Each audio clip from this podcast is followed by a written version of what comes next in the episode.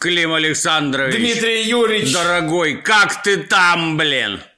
Невыносимо страдаю. Бросай уже все, приезжай домой, сколько можно. Значит, мы это, ведем беседу, но поскольку, поскольку ты с другой стороны глобуса практически находишься, дорогие зрители, тут бывают задержки.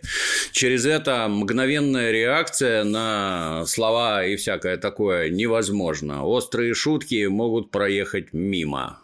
Делаем скидку на формат. Обо что мы сегодня поговорим? А, мы очень, очень давно хотели поговорить про э, то, что наши э, друзья, родственники и братья с той стороны границы называют Гвинтокрыл. Он же геликоптер. Гвинтокрыл. Гвинтокрыл. Он же геликоптер. Геликоптер. Он же вертолет. В этом формате мы поговорим про фирму того парня, который слово вертолет вообще придумал. Я имею в виду конструктора Камова. М. Вот, но То есть это был не мерзкий Сикорский, а наш Камов? слово вертолет придумал наш Камов, да. Молодец. Там Так, сначала-то они все назывались просто геликоптер, ну так, ничего не придумывая. Вот. А про вертолеты почему? Потому что, смотри, про самолеты мы говорили, про корабли говорили, про подводные лодки вообще говорили. Ну а как же без э, вертолетов-то это непорядок? Я страшно люблю вертолеты и очень хотел поговорить, а тут тем более у нас случай подвернулся. Потому что мы же все знаем такую игрушку War Thunder, я надеюсь.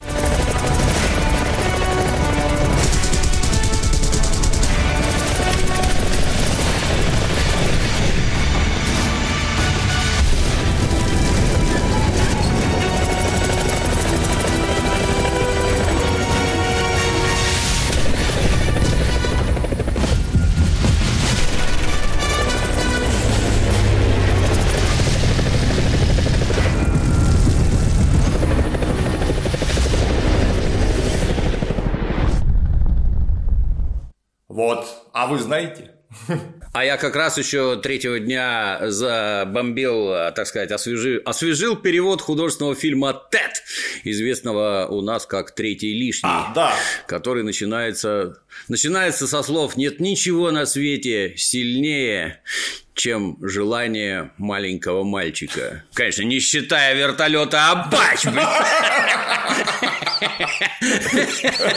Ну вот, а говорили, что острые шутки не пройдут. Нормально все с острыми шутками. Да.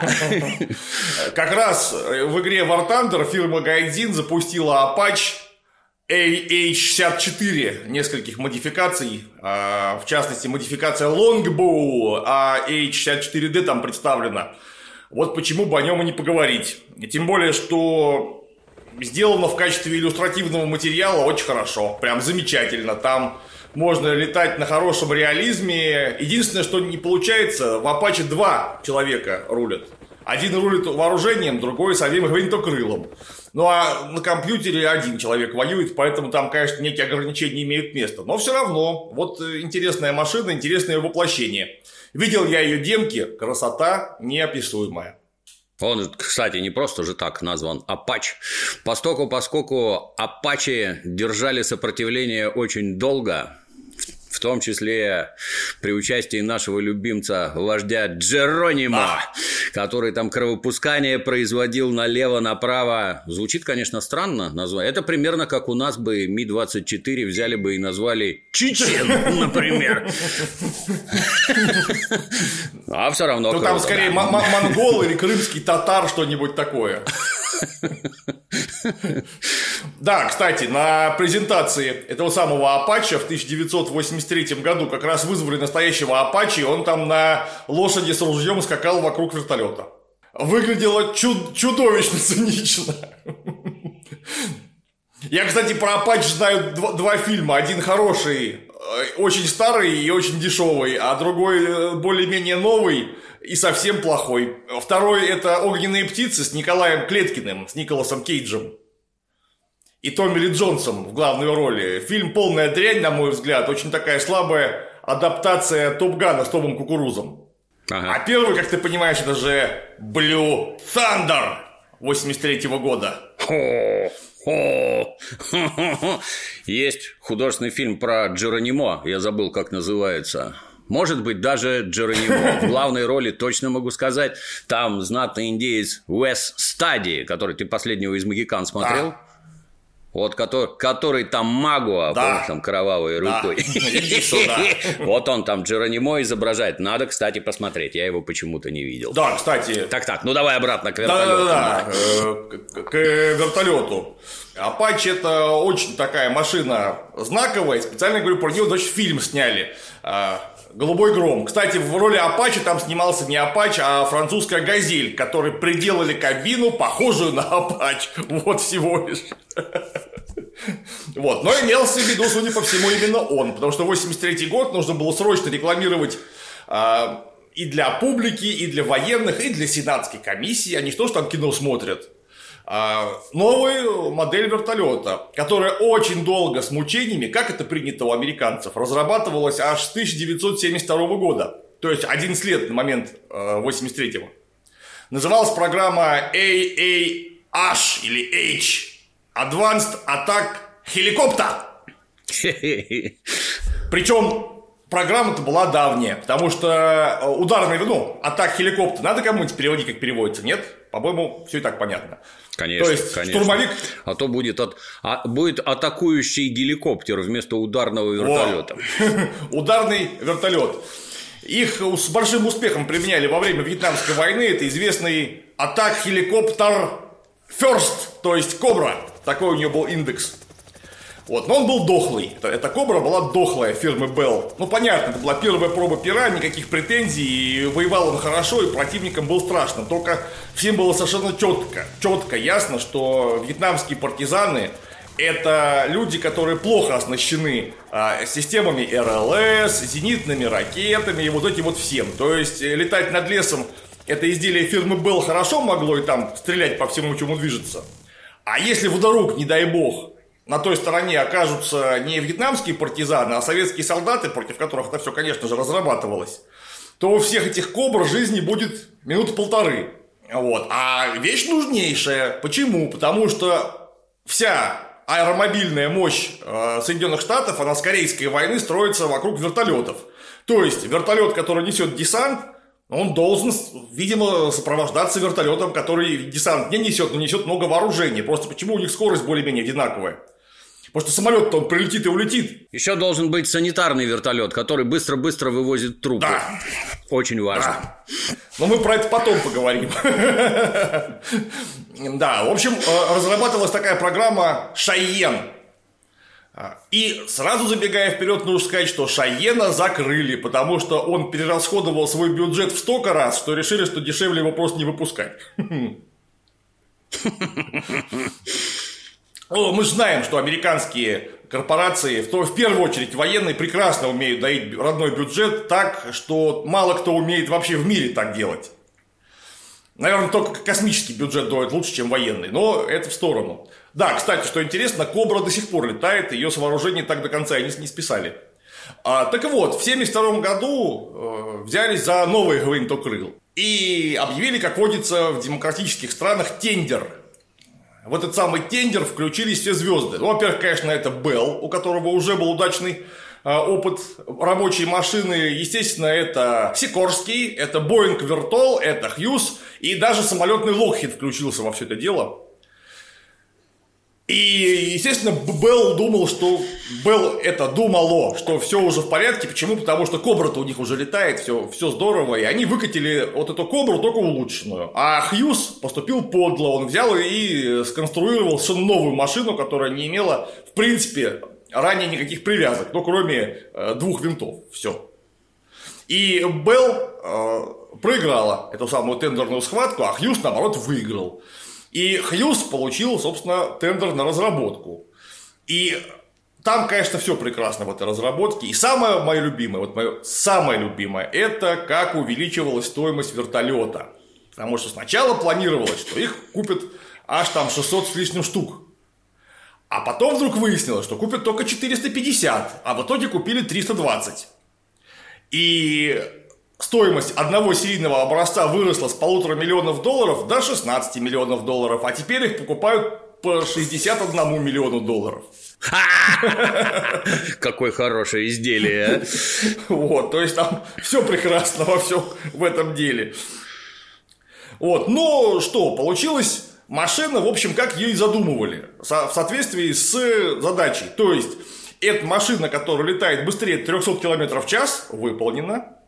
А машина, которая может а, поднимать там около 2 тонн вооружения, тоже выполнена. И нести полный спектр. От автоматической пушки туда поставили 30-миллиметровую а, этот самый чейнган с скорострельностью там, 550 выстрелов в 500, 550 выстрелов в минуту.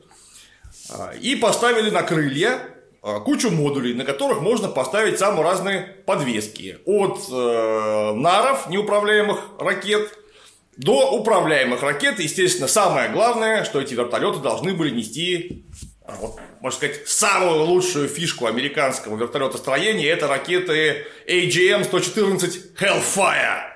Hellfire, да. Многие думают, что это адский огонь. Я уже тупым детям 10 раз объяснял, что Hellfire – это гиена огненная. Хорошее название. Странно, что у них нет бомбы Вильзевул какой-нибудь.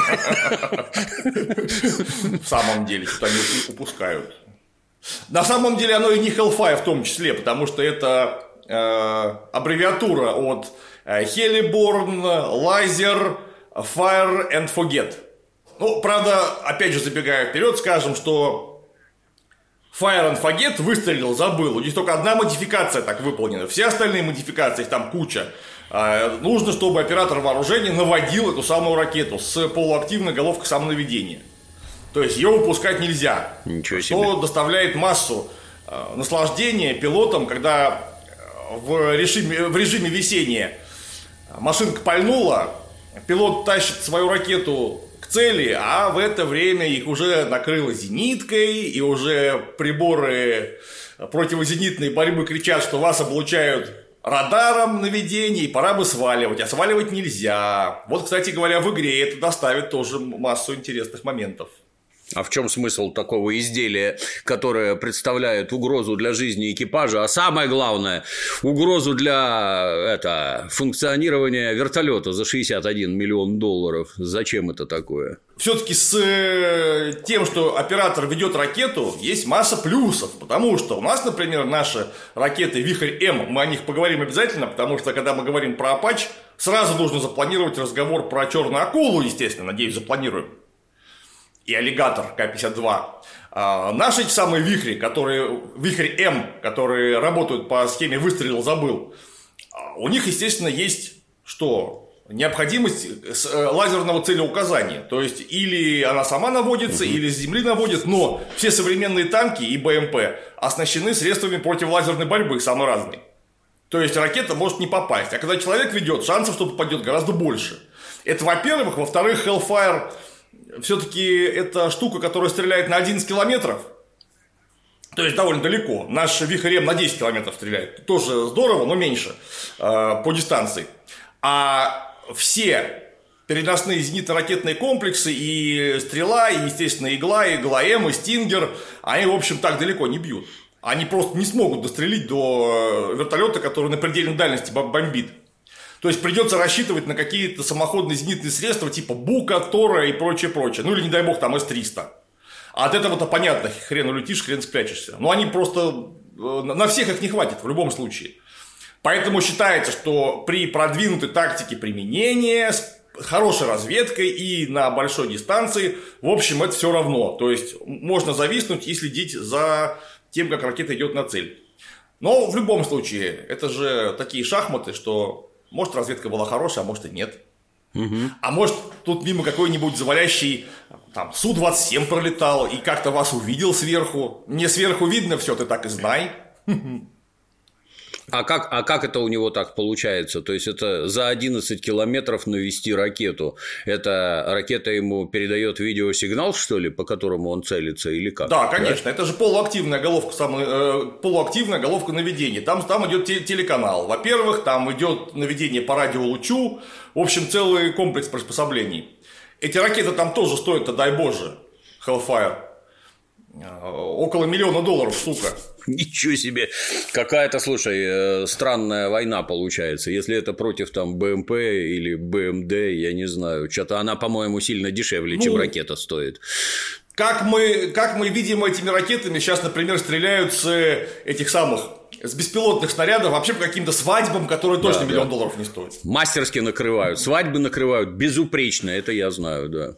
да. Особенно мне, больше всего мне понравился случай, как какую-то цистерну афганцы разграбляли, там цистерна с керосином не то остановилась, не то перевернулась, и туда местные афганцы побежали набрать по ведру керосина, и тут немецкий беспилотник-то ее и накрыл. 90 человек за раз убили, молодцы. Ну, это кровавая скала капитализма, как он есть. Вот. А это Hellfire вообще штука-то жуткая на самом деле. Она до метр шестьдесят в длину, 178 миллиметров калибром и летит со скоростью там 450-455 метров в секунду. То есть она где-то на предельную дальность секунд за 28-30 долетит. То есть не, не так долго ему висеть на одном месте там вертолет. Ага. Я бы на месте этих борцов за мир, я бы поинтересовался, сколько в США выпускают, таки, производят таких ракет, как часто их пускают по каким-то целям, в каких государствах это происходит, ну, типа Афганистан, там, по всей видимости, тоже никакой ПРО, никакой ПВО нет вообще.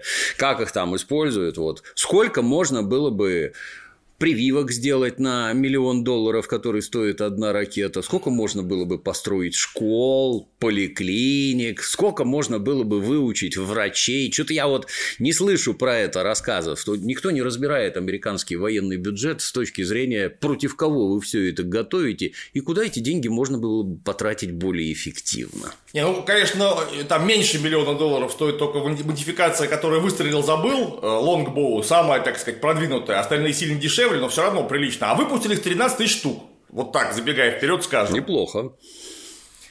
То есть так миллиардов на 6, я подозреваю, разорились. Вот, ну, то есть, я думаю, что коронный вирус можно было спокойно забороть на эти деньги вообще так. Говор... Такое у меня столько ощущение. Я помню, что когда они влезли в Афганистан, еще поначалу, когда там можно было что-то орать, так сказать, в несогласии с политикой американского правительства, они кричали, тамошние эти несогласные, кричали, что всего-то и надо 15 миллиардов баксов для того, чтобы Афганистан привести в нормальное состояние. Что там не воевать надо, а как раз наоборот, строить дороги, заводы, школы, больницы, всего 15 миллиардов миллиардов надо. Но нет. Там больше надо выращивать героин, точнее опиум, из которого делать героин, который поставлять в Соеди... Э, Российскую Федерацию. А с этих денег организовывать тайные операции ЦРУ по всему миру. Это гораздо полезнее для США. Не будем отвлекаться, что дальше. Но это даже даже гадалки не ходи. Во-первых, кто же деньги-то 15 миллиардов раз потратишь на Афганистан и что, и все? А как же деньги приличные люди будут зарабатывать на поставках вооружения? Да. Это не, нестерпимые такие предложения наши. Ни к чему абсолютно. Да, так вот, пушку пушку поставили 30-миллиметровую. Пушка хорошая, только поставили ее э, здорово перед центром тяжести, она под брюхом стоит такая одноствольная пушка. И когда стреляет, там отдача такая, что мама дорогая, там около 5 тонн отдача. Всю эту машину качает здорово, поэтому где-то на полтора километра ее квадрат, э, ну, в общем, она попадает в квадрат где-то около 7 метров. А как они так делают? Слушай, я вот неоднократно смотрел ролики, где там какой-нибудь этот Геркулес, а в, ему в бок вставлено там 122-миллиметровая гаубица, из которой он там, как в художественном фильме. 100-миллиметровая там. Да, как в трансформерах, помнишь, там, ой, как начнет лупить, да. как начнет лупить. Если есть опыт установки таких мега-орудий в воздушный транспорт, что уж тут-то не справится. Странно как-то. Ну, они, они считают, что они справились. А. Почему нет? У них вот такое полное понимание, что справились. Самое главное, это, конечно, ракета Hellfire против танков, БМП и прочей бронированной и прочей техники. А если пушка, так это на сверхмалых дистанциях. Потому что километр, ну хорошо, он выстрелит не три раза, а 23 раза и попадет. Потому что 7 на 7 метров это не так много. Ему же тоже нужно стрелять-то а, или по площади, или по, например, БМП, которая не маленькая. Что-нибудь да влетит. Угу. И, естественно, там блоки НАР есть, там тоже а там ракет 40, они как бабахнут 70-миллиметровых, так это, это и тоже замечательно. Площадь накроет, там размером с футбольное поле. Угу. И, и быстро улетать. А улетать-то на чем? Как мы понимаем, все американские боевые вертолеты работают на классической схеме. Это несущий винт и рулевой винт в хвосте. То есть несущий четырехлопастной винт у этого Апача, он весьма прочный, прямо скажем, весьма прочный. А, но тут проблема, потому что все, абсолютно все машины, у которых есть задний э, винт, во-первых, если этот винт накроется, вертолет входит в реактивную авторотацию и обязательно упадет. Потеряет управление и упадет. Это во-первых. Во-вторых, задний винт отнимает мощность. А от этого падает маневренность, скороподъемность, и скороподъемность у Apache, прямо скажем, не очень. На максимум в хороших условиях 12 метров в секунду скороподъемность. Это максимум, скорее всего, меньше, 8-10. Если говорить о реальных условиях, не слишком тепличных, типа как, например, в, там, в Иране, где очень, очень жарко и много песка. А, дурацкий вопрос. Техни- технический по ходу. А что за механический тип передачи туда на хвост? Там что, кардан, цепь, что? Чем крутится винт? Через что передать? Трансмиссия какая у него? Точно не цепь. Вот совершенно точно не цепь. Подозреваю, что-то типа кардана. Так-так. Машина, словом, получилась мощная, хорошая. И вот это самое главное. На что ее рассчитывали? Нужно, чтобы с нее летал самый Hellfire. Кстати, в Артандере и вооружение тоже смонтировано отлично. И в том числе есть режим симуляции. То есть там можно, как это, для сильно запаренных людей. Кстати, наверное, может, посмотрим сейчас, как оно бахает. Отлично бахает. Как всегда у Гайдина. Отлично нарисовано. Да, Гайдин фирма испытанная, за творчеством следим давно и успехом ее сильно радуемся. Молодцы. Да. Опять же, не без пользы общественной, потому что без Гайдина известный фильм 28 панфиловцев, наверное, и не сняли бы. Так точно. Только благодаря им, по большому счету. Да. Ну а вот Апач. Апач это же что такое? Это оскал кровавого капитализма. И первый его дебют это было вторжение американских войск в такую огромную и агрессивно страшную страну, как Панама в 1989 году. Туда пригнали, по-моему, 112 или 113 этих самых апачей попробовать что как. И, естественно, а, страшно агрессивные панамские, панамские военные, просто панамские милитаристы ничего не смогли противопоставить апачам, кроме линий высоковольтных электропередач. Все апачи, которые там были потеряны, были потеряны из-за столкновений с проводами потому что на хорошей скорости их просто не видно, ну и вот там летные происшествия, скажем так. Пришлось срочно конструировать ножи для отрезания этих самых проводов э, без уничтожения дорогостоящего вертолета. Вот потом их притащили, естественно, в 91 году на операцию «Буря в пустыне». И вот тут-то оказалось, что Апач просто вот в своей стихии. Потому что, как мы знаем, у Саддама Хусейна, прямо скажем, армия была по ближневосточным меркам очень хорошая, но вообще-то по мировым меркам так, сильно ниже среднего. Но при этом много танков. Т-72М, это у них были советские танки, самые лучшие, которые были на вооружении у Ирака. И вот один Апач в одном боевом вылете завалил сразу 6 танков. Обалдеть. При отсутствии серьезного зенитного прикрытия, при отсутствии средств радиоэлектронной борьбы, разведки, контрразведки, вылет одного, там, одной эскадрильи Апачи превращается для всей наземной бронетехники в бойню, что, кстати, в игрушке War Thunder отлично смоделировано. Потому что, понятно, там танки-то э, далеко не все э, там равны по уровню какому-нибудь э, последнему Леопарду или последней Меркове или последним модификациям Абрамса, которые могут, в общем, пережить попадание этого самого Hellfire. А для старых танков это, конечно, финиш. Появление вот такой ничем не парируемой угрозы. Вот. Но выяснилось нехорошее, потому что в Ираке, как мы знаем, много песка, много верблюдов и сильно жарко. Но верблюды вертолету не мешают, а вот песок и жара мешают. Это во-первых. Во-вторых, э, очень много неприятностей э, доставила невозможность загоризонтной разведки. То есть у него хорошая бортовая РЛС у Апача. У американцы с электроникой, как мы понимаем, полный порядок имеют. Но у нее все средства слежения были расположены э, в кабине фактически. То есть ниже остекления. Да, там, я уже говорил, два человека, впереди сидит оператор вооружений, сзади с превышением, по-моему, в 460-480 миллиметров э, кресло пилота, которое отделено от э, отсека управления вооружением прозрачным бронестеклом. Там хитрое, очень хитрое изделие, это бронестекло, о нем можно часами рассказывать, я, наверное, и 10% не знаю того, что положено, поэтому не буду застрять.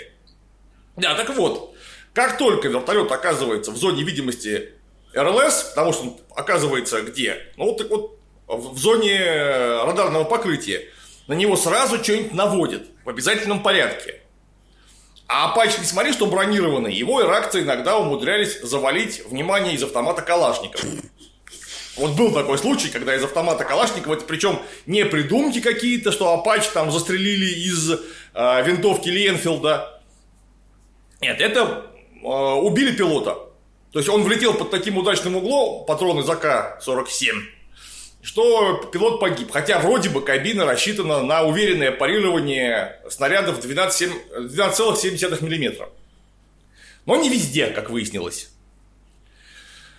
Поэтому Плюс вспомним что? А вспомним то, что Hellfire в то время был полуактивный, то есть его нужно было вести. Это доставляло массу неприятностей и много седых волос. Поэтому начали разрабатывать новую модификацию. Это AH-64D, который назвали Longbow.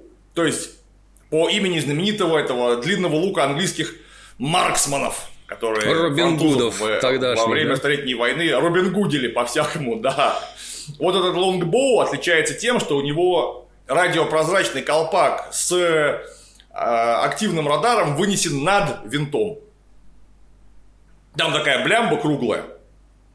Вот можно, учитывая, что вертолет может идти на очень низких высотах, можно за каким-нибудь холмиком подняться вверх, выставить радар, внимательно осмотреться и если ничего тебе непосредственно не угрожает, перейти к активным наступательным действиям.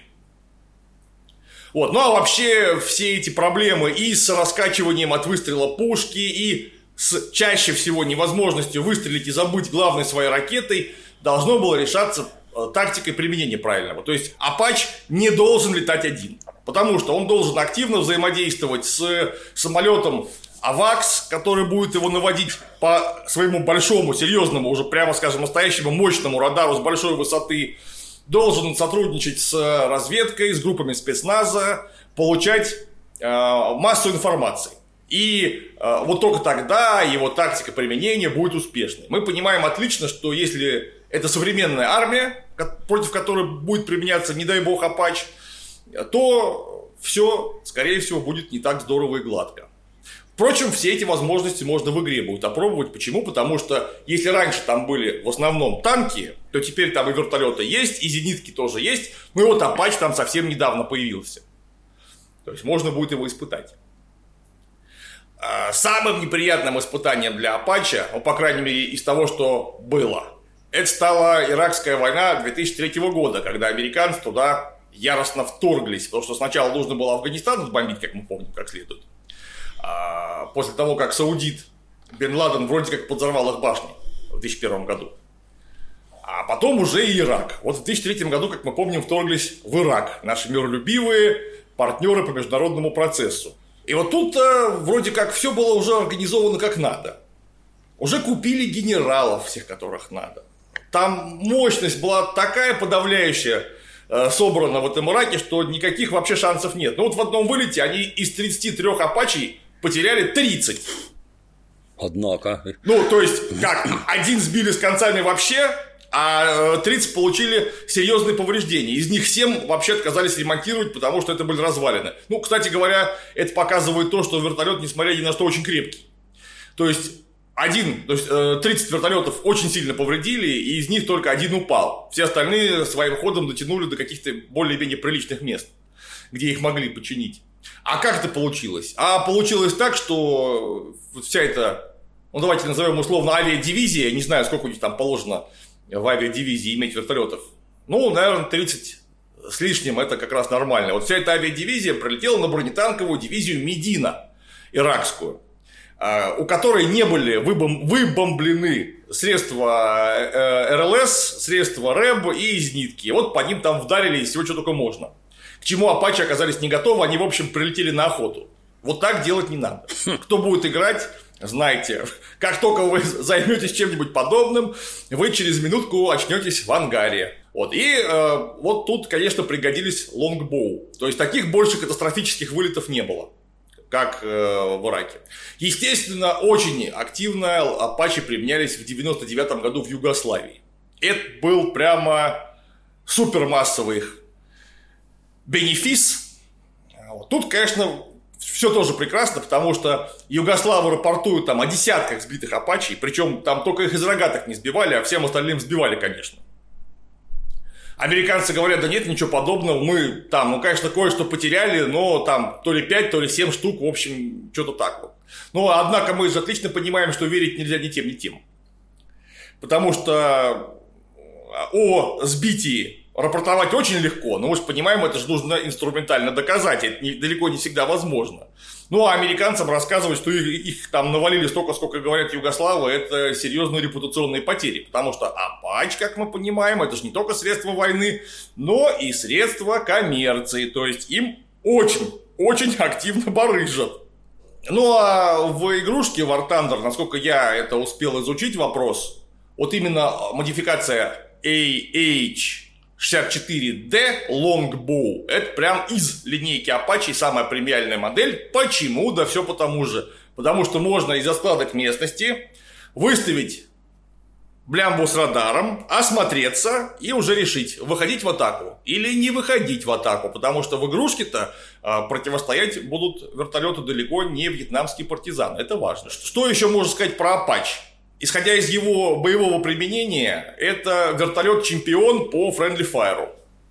Друг друга, то есть То есть столько, да? сколько он... Да, столько, сколько Сапачи навалили собственной техники, ни, ни с какого другого вертолета, по-моему, так здорово не получалось. А в чем причина? У них нет какого-то этого свой-чужой? Опять же, очень нервная обстановка. Вот он подлетел, навелся, и думает, его уже заметили и сейчас по нему стрельнут. А может быть уже, кстати, стрельнули. И поэтому нужно очень быстро сориентироваться и пальнуть. Прям очень быстро. И вот оператор вооружения, ему сзади в, в ухо орет пилот, что я, я сейчас все додавлю на газ и сваливаю. Он говорит, нет, нет, подожди, вот я вот вижу, все отлично, стрельнул. Да, попал, полетели. А ему говорят, кого же ты выстрелил-то, дурак? Это же свои были. Ой. Некрасиво получилось, да? Очень некрасиво получилось. Ну, тем более, а это же все-таки, если мы имеем в виду не компьютерную игру или серьезную компьютерную игру, какой является War Thunder, ведь одиночные или там рассеянные танки при вертолетной угрозе не будут храбро выезжать в чисто поле, они под каким-нибудь кустом спрячутся, например. А современный танк умеет стрелять сам ракетой через гладкоствольную свою пушку и километров на 5 вполне успешно. И вот ты, например, танк не заметил, который притаился где-нибудь, и вот уже здрасте, пожалуйста, 120 миллиметров у вас под брюхом. А это не 12,7, против такого вертолет не рассчитан. Его это на гайке развалит. Поэтому, конечно, нервно, а я очень хорошо их понимаю. Тем более, что из а пачек катапультироваться, как мы понимаем, экстренно нельзя. То есть можно его там открыть, из него выпрыгнуть, и что-нибудь, возможно, этого получится. Но э, средств экстренного покидания борта у Апача нету. Хотя, казалось бы, самая дорогостоящая вещь во всем вертолете и вообще любой технике – это пилот. Потому что вертолет можно быстро сделать, а пилота быстро сделать не получится. Его нужно родить, выучить в детском саду, в школе, потом сагитировать его, пойти в какой-нибудь там их Вестпоинт или где у них пилотов учат. И там еще долго на офицерскую должность учить. Но вот, однако, вот так американцы с этим делом распоряжаются. Народу, видимо, у них много. Ну, сколько их там? 360 миллионов, не шутки. Пока он растет, юный американец, ему надо показать две серии художественного фильма «Красный рассвет». Один про коварных русских, а другой про коварных северных корейцев, чтобы он знал, кого надо убить-то на этом свете вообще. И уже подготовленный пойдет учиться на вертолетчика. Да, потом нужно трансформеров посмотреть, где американская армия кого хочешь завалит. Даже инопланетных роботов. Вот, после чего на вертолетчика идти гораздо бодрее. Приятнее. Да. Ну, а Apache всех модификаций выпускали 2000 штук. Сейчас, говорят, это после известных событий в Советском Союзе самый массовый боевой вертолет. Потому что раньше самый массовый боевой вертолет был Ми-24, который прозвали ласково крокодилом. Но вот сейчас не очень понятно, Апачи уже больше, а у нас там все уже давно списано или стоит в ремонте, и этот ремонт не производится, или все-таки Ми-24 все еще больше, чем Апачи. Но в любом случае 2000 штук это мое почтение на выпускали. Очень много, да. Очень много. И, э, если не ошибаюсь, около 600 на вооружении сейчас стоит непосредственно. Да, и, конечно, модификация Апачи, повторяюсь, э, барыжит везде, где только можно. Вот. Ну а главным оппонентом этого самого Апача, как мы понимаем, должна была стать наша черная акула К-50 или аллигатор К-52. Вот о них я предлагаю в следующий раз поговорить. Да, заинтриговал Клим Саныч. Я надеюсь, наши все-таки поглавнее. А с нашими там все очень интересно, потому что мы отлично понимаем, что если бы, не дай бог, вот США и СССР или еще хуже, США и Российская Федерация бы сцепились так, чтобы эти вертолеты смогли выехать друг напротив друга, они бы, скорее всего, друг с другом бы не сражались. Они бы, ну, по крайней мере, штатно. Вертолет не должен сражаться против вертолета, потому что и то, и другое это штурмовик, по сути дела. А как мы понимаем, штурмовик со штурмовиком не должен вообще встречаться, это не его участок. А, ну, так, какие-то могли, наверное, быть бы бои, а скорее всего они бы соревновались бы в боевом счете бы. Вот такое у меня стойкое ощущение. Вот. И в том, как долго вертолет проживет под зенитным огнем, под авиационным огнем самолетов и, и так далее. Вот. Ну а то, как наши разрабатывали, это прям тоже, то, тоже целая песня. Почему? Потому что это прям ярко демонстрирует, как что разрабатывалось в Советском Союзе и как что разрабатывается и что важно реализуется теперь. С нетерпением ждем.